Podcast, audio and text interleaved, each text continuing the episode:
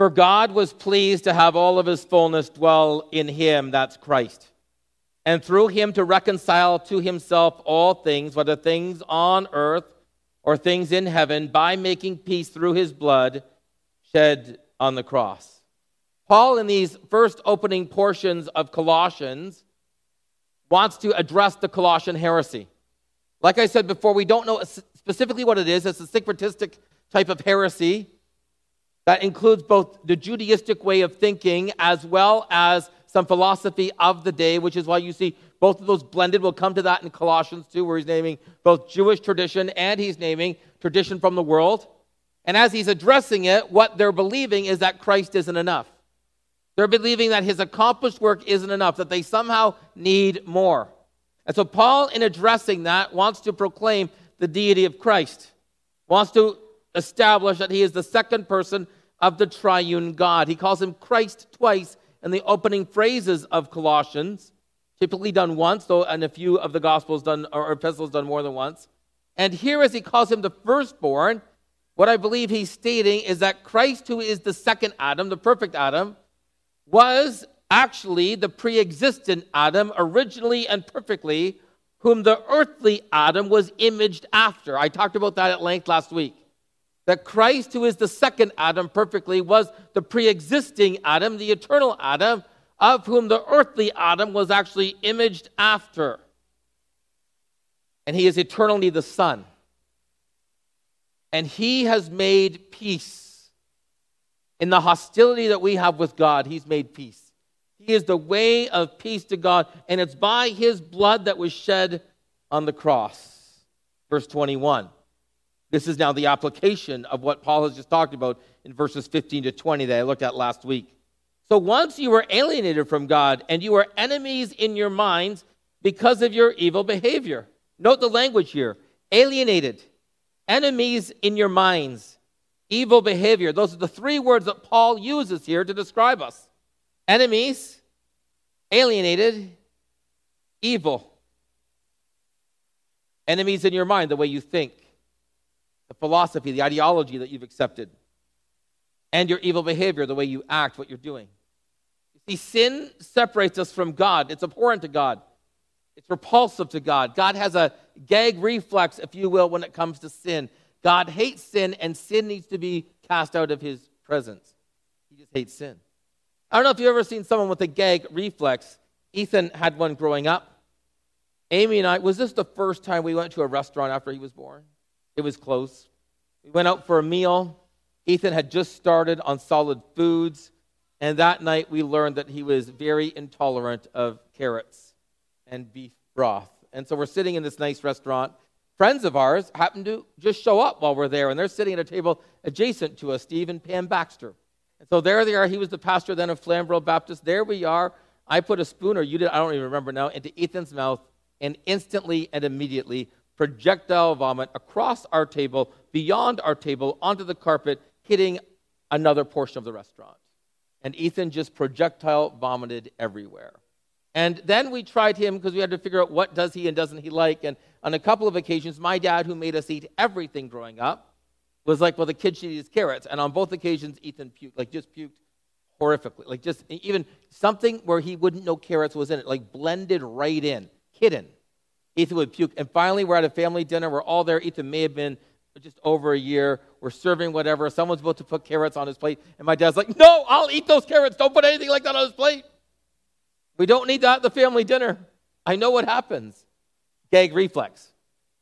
God has a gag reflex to sin. God is so holy, so perfect, so pure, so unblemished. That's God perfect in all that he is, in his being and nature and character and actions, that's God, that sin is repulsive to him.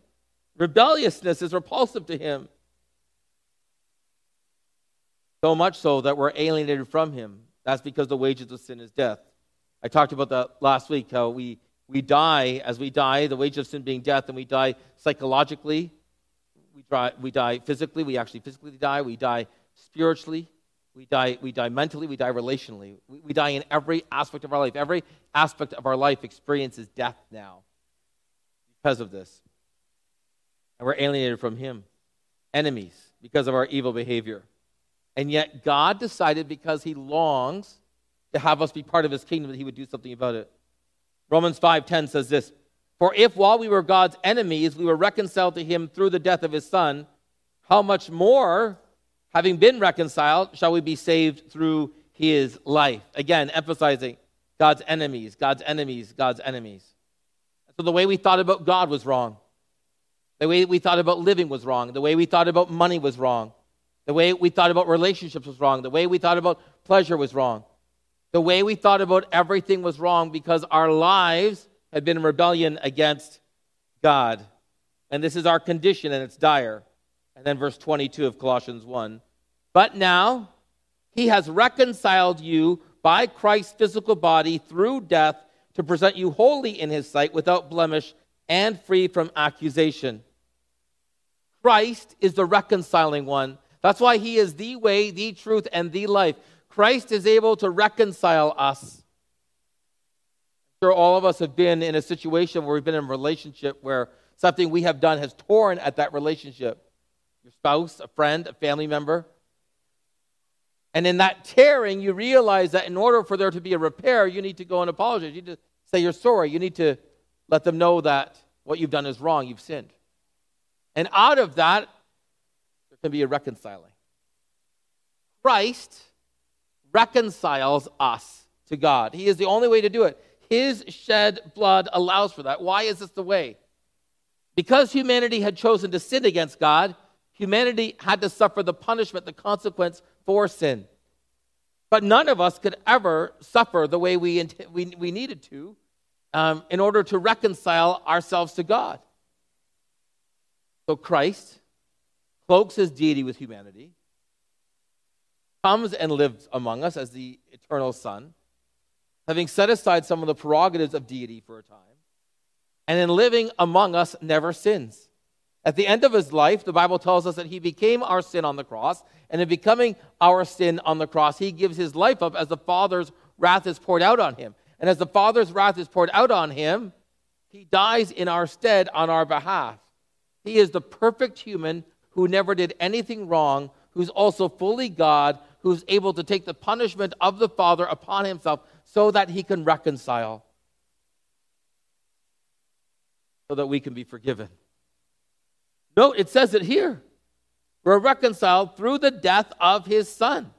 That's, that's sorry, Romans 5. We're reconciled by Christ's physical body through death, so that, note these words, we can present it as holy, without blemish, and free from accusation.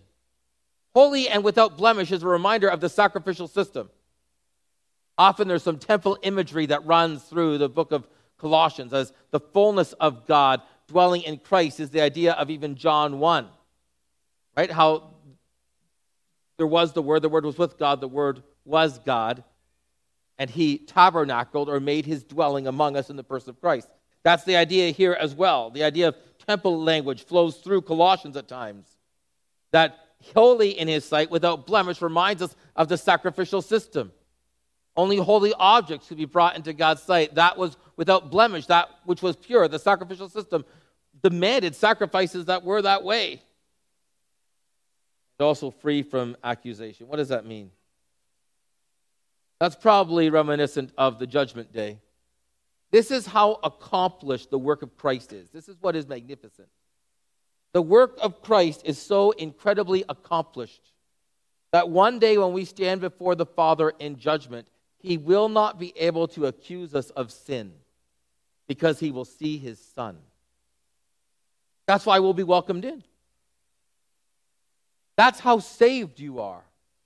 You are so saved that one day when you stand before the Father, one day when you're there, the one who knows everything about you, every thought, every action, every deed, whether it's out in the open or hidden, God who knows everything about you, one day you are so saved when you believed upon Jesus Christ as Savior, when He is the one that you have trusted. One day you are so saved that you will be regarded as holy without blemish, and no accusation can come your way.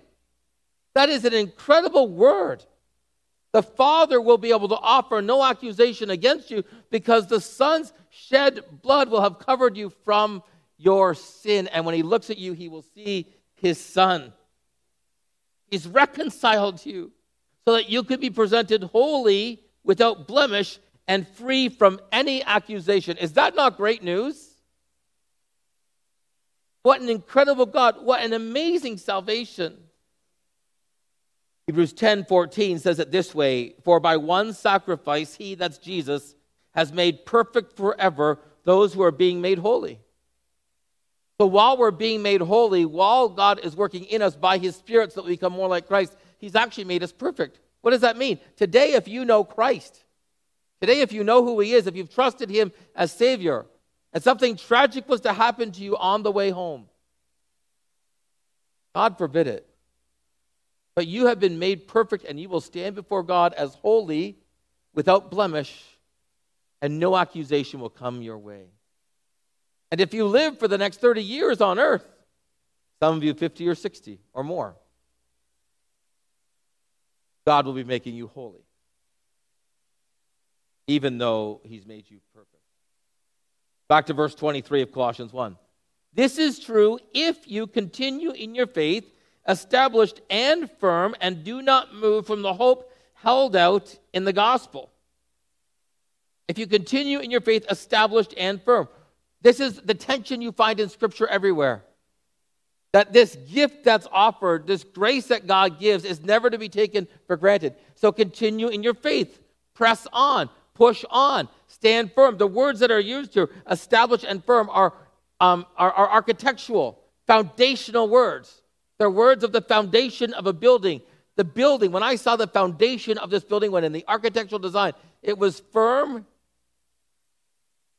established be secure. Now, that's not always the case. I read about building in Shanghai that was being built in 2009. It collapsed. 13 story building in Shanghai because when they took the dirt from the building and placed it into the nearby riverbed, it redirected the entire flow of the river so that it was now flowing under the building, decaying the foundation of the building, and the entire 13 story building in Shanghai collapsed on neighboring buildings full of people. Horrible, horrible accident. And then I began to read other stories of buildings whose foundations had collapsed. I won't get into all of them. There are, you can just Google it. Buildings whose foundations were not secure. And you can spend hours. I did not do that. But you can spend hours looking at what happens when a foundation isn't secure. Paul wants to remind the Colossian believers where the heresy is trying to tell them that they need to add other things to their salvation because Christ is not sufficient and enough, that He is sufficient enough, that in faith, what He has granted you is both established and firm. Don't move from it. It's the hope held out in the gospel. We have a hope, a hope, a, a secure confidence that's given to us. Peter says it this way in First Peter. And so be alert, be of sober mind. Your enemy, the devil, prowls around like a roaring lion looking for someone to devour. Resist him Stand firm in the faith because you know that the family of believers throughout the world is undergoing the same type of sufferings. Stand firm. Stand firm when the ideology of the world about whatever it would be, about God, about purpose, about pleasure, about money, about anything, is different than what God has said. Stand firm. Stand firm when your own sinful nature and inclination wants to lead you to do that which is outside of the kingdom of God. And the way you treat the poor, and the way you forgive someone, and the way you love a neighbor, and the way you extend grace. Stand firm. Stand firm. Stand firm when the enemy himself attacks you or part of his legion of demons. When they come at you, either through some, type of demonic heresy. I was with a group of pastors on Friday. Trying to help a pastor. This is a pastor navigating as his the whole denomination is making a shift on marriage. And as we all gathered to encourage him and to walk alongside of him, John Mahaffey looked at us all and said, This is just simply demonic. We all agreed. This is exactly what this is. So, how do we walk alongside of him? He's now been placed under investigation by his own denomination for preaching truth according to God's word. Nothing but demonic We all just like, that's true. This is what we all think. We just all nodded in agreement. We're just like, this is what this is. Stand firm.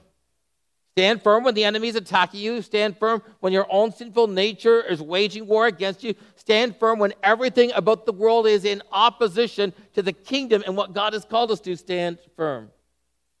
Paul says this.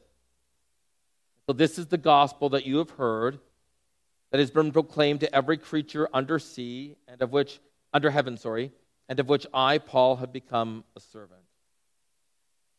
The gospel you've heard that Christ's accomplished work is enough, that you will stand before the Father one day holy, without blemish, and with no accusation being laid your way. This is the gospel. So stand firm in it. This is the gospel. Christ's work is sufficient. This is the gospel. He's able to save. This is the gospel. He who has begun a good work in you will see it through to completion. This is the gospel. Stand firm in it. God is able to do super abundantly more than anything you can ask for or imagine. This is the gospel. God is able. This is it. And so, this is the gospel that you have heard. It's being proclaimed to every creature under heaven, of which I, Paul, have become a servant.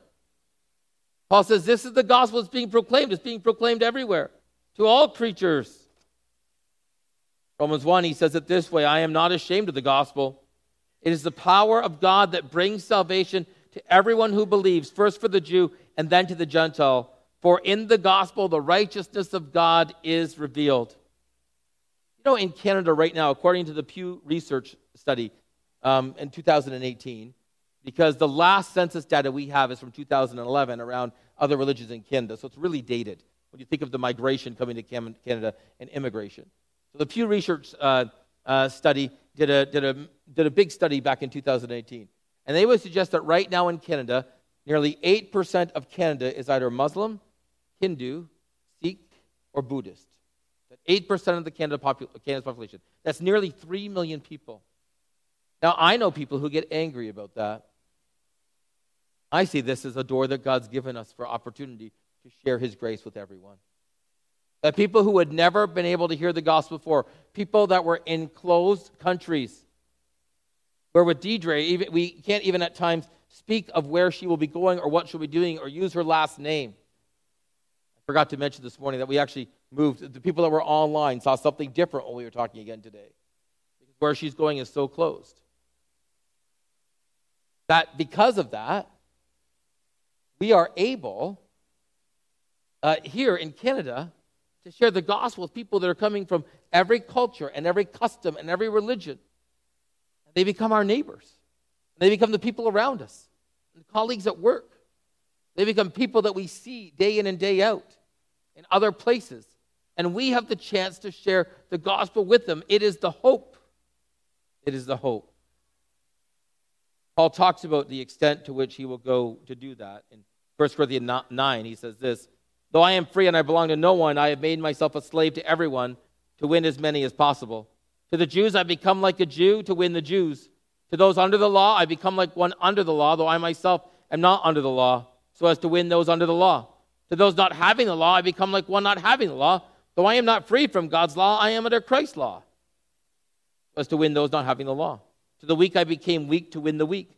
I have become all things to all people, so that all, by all possible means some might be saved. This is packed between 1 Corinthians 8 and 10, where Paul is talking at length about uh, uh, about disputable matters and what that looks like. And in this portion, Paul says, you know what? I'm willing to give anything up if it's a barrier to someone coming to faith in Christ. I'm willing to give up any preference. I'm willing to give up any freedom. I am willing to do whatever it takes, humanly speaking, knowing He can't save anyone, knowing God is the one who does it. He says, I'm willing to give up anything that is a barrier to someone else so that they can hear and see Jesus in me you say that's true of you today? Are you willing to give up any preference in your life? Any freedom that God gives you? So that you will never be a barrier to someone hearing and seeing Jesus through you. You. Paul says, whatever I have to give up, I'll give it up. Whatever I have to do, I will do. I mean, that is obviously in the context of the gospel and standing firm. But Paul says, in my willing to not compromise, I'm also not willing to hold on to my rights or my prerogatives or, or the things that I like. I'll give them all up if it means that someone might be saved. And what does it mean when he says he's a servant of the gospel? He writes this in 2 Corinthians 11. Five times I received from the Jews the 40 lashes minus one. Three times I was beaten with rods. Once I was pelted with stones. Three times I was shipwrecked, a night and day in the open sea. I have been constantly on the move. I've been in danger from rivers, in danger from bandits, in danger from my fellow Jews, in danger from Gentiles, in dangers in the city, in danger in the country, in danger at sea, in danger from false believers. I have labored and toiled and gone often without sleep. I have known hunger and thirst and have often gone without food. I have been cold, I have been naked. Besides everything else, I face the daily pressure of my concern for the churches. That's what it means to be a servant of the gospel. Servant of the gospel. Are you a servant of the gospel? Are you burdened for the people around you that don't know Christ to the extent that you would say, I'll give up any right, any freedom, any barrier, so that my life is never a hindrance for them coming to faith in Christ? God, change anything you want in here so that never, ever am I the barrier to someone coming to faith in you. And you're a servant of the gospel in such a way.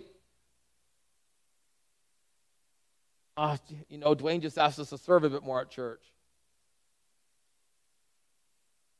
That must be something related to I was beaten with rods once and pelted with stones on a few occasions. Shipwrecked, spent a night and day in open sea. Sometimes when I, I hear people talk about serving the Lord, and, and I hear Christians in North America doing it in a Canadian context, and they come to me with this woe is me story about serving the Lord. I'm like, wow, like, man, like. Actually, the gentleman I met with on Friday said this. An elder at his church, and he said, You know, I struggle with all these protocols, Dwayne. They said, I've got people talking about this in our church as if they're being persecuted. We have people in this world that meet in the middle of the night, walking long distances in darkness, able to gather and worship their God because their lives are at stake. What's wrong with us? What's wrong with us? Now, I'm not saying we can't write to the government and say some of these things don't make sense and some of these things are inconsistent, whatever that would be. But this is not persecution at all. Paul says, I'm a servant of this gospel. And being a servant of this gospel means I'm burdened for people who don't know Christ to know Christ, and I won't get in the way. And being a servant of the gospel means that I am burdened for the churches. Did you hear at the end there? I daily face the pressure and concern for all the churches that are around me. I mean, this is reminiscent of Christ saying, Take up your cross and follow him. In those days when everyone heard that language, what they thought of Christ is asking me to follow him to my death. That's what taking up the cross meant. The cross was simply all it was in Jesus' day was a means of execution. That's all the cross was. A means of execution, of torturous, humiliating execution. And when Jesus says to disciples, Take up your cross to follow me, they're all thinking, okay, he's asking us to die. What did they do? They followed him. What did most of them do after their resurrection, after his resurrection? They died horrific deaths for him. Some we know of in Scripture, some by tradition. Hebrews says it this way when you're thinking of being a servant for Christ. So see to it, brothers and sisters, that none of you has a sinful, unbelieving heart that turns away from the living God encourage each other daily as long as it's called today, so that no one may be hardened by sin's deceitfulness. See, there's this joint pressure that's experienced here. Oh, God, we long to see those that don't know you fall in love with you. And oh, God, we long to encourage our brothers and sisters in Christ. Who are you praying for faithfully that God would save? and actively looking for open doors in their life with because you're a servant of the gospel and willing to give up anything as you stand firm in Christ to do that. And who are you constantly thinking about that you can encourage so that they'll never be hardened by sin's deceitfulness, but they'll stand strong in the faith. I mean, who did you encourage this last week? Who did you text? Who did you email? Who did you call? Who did you Zoom with?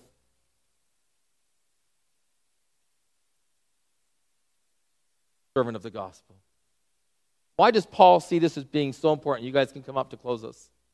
Why does Paul see this as being so important? Because we were alienated, enemies in our mind, partly because of our evil behavior. And Christ's accomplished work on our behalf so sufficient. that When we stand before the Father one day, we will be holy, blameless, and without accusation. Praise his name. That is how saved we are. That is how effectual the blood of Jesus is. That's how glorious this gospel is, this good news that we get to proclaim both to each other as we encourage each other, and all the more as we see the day approaching, and to the world that is so incredibly lost, needing Him. It is this gospel of what God has done, this good news of what Christ has accomplished, that we get to proclaim to the world and to each other. Each of us will serve something. The gospel in Christ is the only thing truly worth serving. Will you pray with me? So, God, each of us can think of areas in our own life, myself included, where we fall so short of this, God, or we struggle with what it means to be servants of the gospel. And yet, when we're reminded, Lord Jesus, of what you have done when we were aliens, enemies in our minds with our evil behavior, that your work with your broken body and shed blood is enough, Jesus that we will be holy, blameless, and without accusation one day. Are amazed. May we encourage each other with that good word. May, may we take it to the world who so desperately needs good news. Peace that reconciles us with the Father by way of the Son because of the work of the Spirit. We ask